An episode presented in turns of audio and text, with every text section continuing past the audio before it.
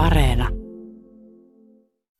Maailma on täynnä harhaanjohtavaa tietoa, disinformaatiota, propagandaa ja valeuutisia. Tässä ohjelmassa yritetään ymmärtää, mistä siinä kaikessa on kyse. Minä olen Johanna Vehko, tämä on Valheen paljastaja.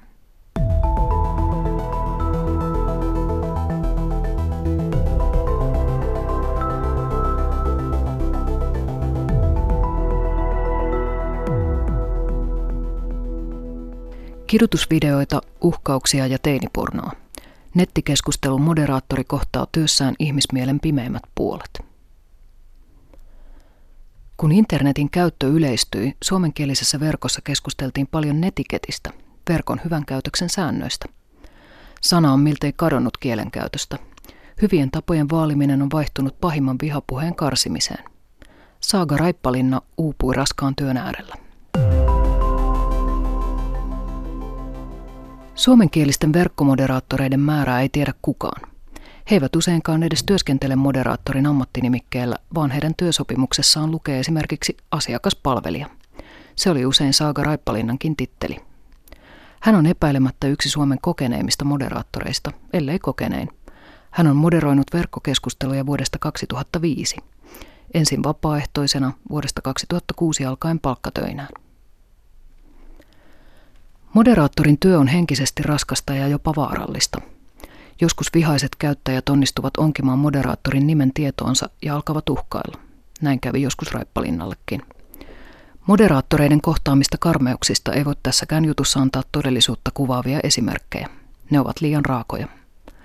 Kaikki, mitä ihmiset voivat laittaa nettiin, tulee vastaan jossain vaiheessa, Raippalinna sanoo. Verkkoa pidetään helposti edelleen erillisenä saarekkeena tosielämästä.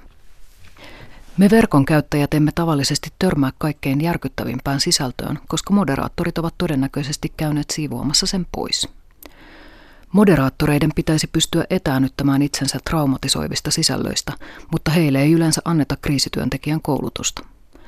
Verkkoa pidetään helposti tosielämästä erillisenä saarekkeena. Joka ikisen asian nyt joku ihminen sinne laittanut. Ei netti generoi niitä karmaisevia kuvia, vaan ihmiset niitä tekevät – jos venttiilissä on kaikenlaista roskaa, ei venttiili sitä roskaa luo, Raippalina sanoo. Raippalina uupui. Hän jäi pitkälle sairauslomalle vuonna 2016 ja on siitä lähtien enimmäkseen ollut poissa moderaattorin työstä. Saaga Raippalinnalle moderointi on kutsumustyötä. Hän aloitti sen yhdessä maailman ensimmäisistä sosiaalisista medioista vuonna 2005. Tuolloin tosin ei vielä puhuttu sosiaalisesta mediasta, mutta sitä kotimainen IRK-galleria selvästi oli – siellä keskusteltiin, jaettiin kuvia ja kommentoitiin niitä. Huippuaikoina IRK-gallerialla oli yli puoli miljoonaa käyttäjää. IRK-gallerian suosio kasvoi nopeasti 2000-luvun alkupuolella, kun digitaalisten kameroiden käyttö yleistyi ja kuvien jakaminen verkkoon tuli helpommaksi. Palveluun pystyi myös lähettämään puhelimella reaaliaikaisia kommentteja. Se vain tapahtui teksti- ja multimediaviesteillä nykyisten sovellusten sijaan. Galtsu oli nuorten somepalvelu. Sen käyttäjät olivat pääosin iältään 15-25. Heidän juttujaan moderoinut Raippalinna oli itsekin aloittaessaan hieman päälle parikymppinen. Vapaaehtoistyö oli kiinnostavaa ja palkitsevaa. Nuoret ottivat opikseen, kun heitä ojensi huonosta käytöksestä. Käännekohta moderaattorin työssä tuli 7. marraskuuta 2007.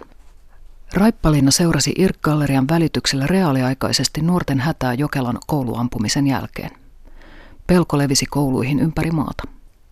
Kuulimme ensin Irkissä puhetta, että Jokelassa tapahtuu jotakin.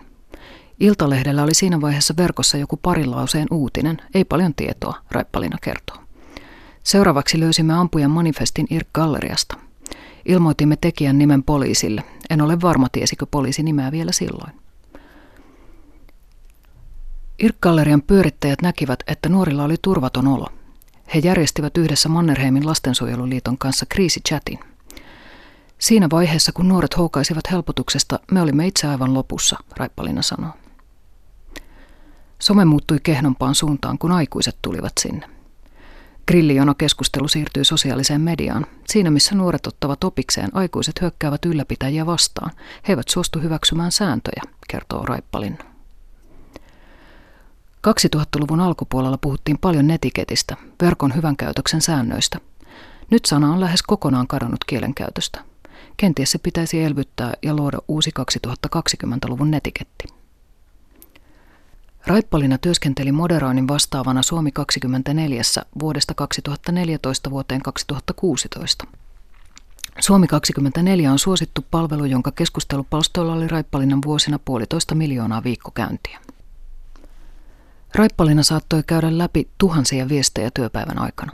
Hän oli ainoa täysipäiväinen moderaattori, muut tekivät sitä muiden töiden ohella.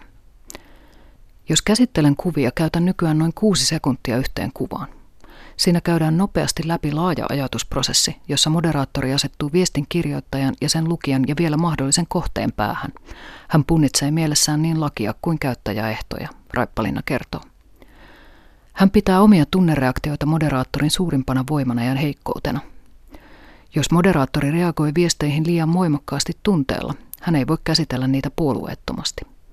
Toisaalta tunne antaa myös kykyä arvioida viestejä nopeasti. Viestit ovat kirjoittajien omaisuutta. Monille poistaminen on hirveä isku. Vaikka ihminen ei osaisi kovin hyvin ilmaista itseään, asia on ollut hänelle tärkeä ja se on hyvä ottaa huomioon, Raippalina sanoo. Moderaattori ei voi poistaa sisältöjä omien mielipiteidensä perusteella. Suurin ongelma keskustelukulttuurin kannalta ovat ne viestit, joita ei voida poistaa käyttäjäsääntöjen tai lain perusteella.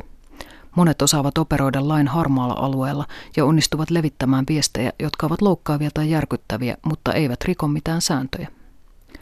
He myös väsyttävät valvontakoneistoa. He tietävät, että moderaattorit joutuvat lukemaan heidän väkivaltafantasiansa. Muistan itse graafisia kuvauksia hirttoja nylkemisfantasioista, Raippalina sanoo. Samat tahot tekevät sitä tietysti myös toimittajille ja poliiseille. He yrittävät murtaa ihmisiä tekemällä heidän työoloistaan niin vaikeita, että toiminta hidastuu tai muuttuu mahdottomaksi, Raippalina sanoo. Hän näkee toiminnalle useita motiiveja. Osa purkaa henkilökohtaista turhautumista ja epätoivoa. He eivät saa ääntään kuuluviin muualla yhteiskunnassa. He voivat jäädä koukkuun vallantunteeseen. Myös poliittinen aktivismi ja pelko ovat selkeitä motiiveja toisten haukkumiseen ja häiriköintiin. Myös järjestäytynyttä suomenkielistä propagandatoimintaa on jonkin verran havaittavissa. On taviksia, jotka avautuvat mukaan, ja pieni määrä vaikuttajia, jotka ovat joko aktivisteja tai maksettuja agitaattoreita, Raippalina sanoo. Moderaattori ei voi poistaa sisältöjä omien mielipiteidensä perusteella. Hän poistaa sisältöjä, jotka rikkovat palvelun sääntöjä tai Suomen lakia. Olen jättänyt keskusteluihin jopa kommentteja, joissa toivotaan minun kuolemaani, koska ne eivät ole sattuneet olemaan palvelun sääntöjen vastaisia, Raippalina sanoo. Moderaattorit seuraavat keskusteluja oma-aloitteisesti, mutta tärkeintä on tarkistaa käyttäjien tekemät ilmoitukset sääntöjä rikkovasta sisällöstä. Yksi ilmoitus saattaa johtaa suuremman kokonaisuuden jäljille, jolloin moderaattori voi alkaa valvoa aktiivisemmin juuri tätä keskustelualuetta. Hyvä moderaattori ei ole se, joka poistaa eniten sisältöä tai tekee parhaimmat kurinpitotoimenpiteet. Hyvän työn jäljen näkee siitä, miten tasapainoinen keskustelualueesta tulee ja miten keskustelijat alkavat itse ylläpitää sitä, sanoo Raippalinna. Raippalinnan Suomi 24 työsuhteen alkupuolella verkkoon ilmestyi julkaisu nimeltä Mitä vittua. Myöhemmin se muutti nimensä MV-lehdeksi. Raippalinna noteerasi maahanmuuttovastaisen verkkosivuston vaikutuksen ennen kuin siitä käytiin juuri minkäänlaista julkista keskustelua. Hän alkoi tunnistaa tiettyjä kaavoja ja esimerkiksi sivuston levittämiä uudissanoja, joita käyttäjät ilmoittivat ylläpidolle sopimattomina. Tällaisia olivat esimerkiksi matu eli maahan tunkeutuja, suvakki eli suvaitsevainen vajakki ja partalapsi, rasistinen ilmaus nuorille turvapaikanhakijamiehille. Maahanmuuttovastainen tai antisemitistinen sisältö sinänsä ei ollut moderaattorin työssä uutta – mutta MVn juttuja alettiin levittää systemaattisesti myös sellaisiin keskusteluketjuihin, joihin ne eivät mitenkään liittyneet. Raippalina kertoo. Oli paljon kommentteja, jotka olivat sanasta sanaan identtisiä.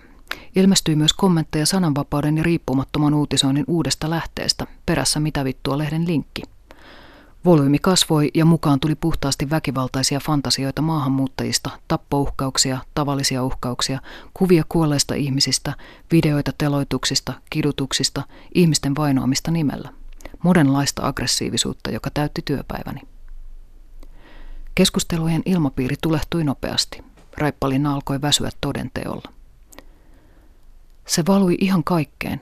En ollut enää mitään muuta kuin moderaattori, vaikka piti olla äiti, vaimo ja ystävä – hän sanoi. Kansainväliset somepalvelut ovat ulkoistaneet moderoitinsa tehdasmaisiin olosuhteisiin halvan työvoiman maihin. Tiedetään, että tällaisia moderointitehtaita toimii esimerkiksi Filippiineillä. Moderaattorit joutuvat allekirjoittamaan tiukat vaitiolosopimukset, mutta heidän työolosuhteistaan on silti tihkunut tietoa kansainvälisen median kautta. The Virgin helmikuussa ilmestyneessä artikkelissa 12 anonyymiä moderaattoria kertoo, että heidän työpaikallaan ihmiset turruttavat tunteitaan käyttämällä päihteitä ja harrastamalla seksiä vessoissa ja taukohuoneessa. Raippalina ei ole moisesta lainkaan yllättynyt. Se on hirveän traumatisoivaa työtä ihan pähkinä palkalla. Ei voi taata, että uusi harjoittelija saa vain kevyitä keissejä. Sieltä voi heti tulla se pahin. Työtä tehdään täysiä päiviä, vaikka ei kukaan pysty kahdeksaa tuntia keskittymään sisällön moderointiin, Raippalina sanoo. Olen itsekin nähnyt kaikenlaisia kidutuskuvia, teinipornoa, väkivaltaisia kuvia. Olen lukenut luvalla yksityisiä keskusteluja, joissa joku ahdistelee toista käyttäjää, hän kertoo. Suomessakin moderaattoreilta puuttuu oma ammattiliitto, työehdot, trauma- ja kriisipalvelut sekä vertaistuki. Ammattikunnalla ei ole edes yhteistä ammattinimikettä, vaan työtä tehdään usein muiden töiden ohella toimittajina, asiakaspalvelijoina tai harjoittelijoina. Kukaan ei tiedä, mitä moderaattori käytännössä tekee. Pomo ei näe, millaista materiaalia alainen käsittelee. Kun joku viesti poistetaan, siitä tulee automaattisesti salainen, Raippalina sanoi. Tästä on tulossa hirveä mielenterveyspommi. Tällä hetkellä oikeastaan jokainen, jolla on sometili, on tavallaan moderaattori. Voi joutua lukemaan todella häiritseviä viestejä ihan tuntemattomilta, Raippalina sanoi. Vaikka Raippalina ei enää moderoi keskusteluja työkseen, hän on edelleen aktiivinen sosiaalisessa mediassa. Hän tekee harrastuksekseen Facebook-moderointia ylläpitämässään kehomyytin murtajat ryhmässä. Siinä on noin 30 000 jäsentä. Raippalina uskoo edelleen, että aikuisetkin voivat oppia keskustelemaan verkossa. Viime vuosina poliittiset keskustelut ovat hänen mielestään rikastuneet, ja siitä hän saa toivoa. Mieluummin opetetaan joku ilmaisemaan itseään kuin tyrehdytetään keskusteluja. Jos joku jaksaa sellaista tehdä, se on korvaamatonta työtä tulevaisuuden kannalta. Nykyisin kouluissa opetetaan tunnekasvatusta, mutta sehän puuttuu meiltä vanhemmilta ikäluokilta. On tärkeämpää oppia käsittelemään konflikteja kuin estää niitä. Raippalina sanoo. Raippalina ajattelee, että hän pystyy vaikuttamaan epäkohtiin paljon paremmin nyt, kun hän ei enää tee moderointia työkseen. Suomi 24 hän pystyy siivoamaan hieman nurkkia, mutta laajemmalle yleisölle työ oli näkymätöntä. Puhumalla julkisesti moderaattoreiden työstä hän pyrkii vaikuttamaan työn arvostukseen ja palkkaukseen sekä parantamaan keskustelukulttuuria. Siis luomaan uutta yhteistä etikettiä.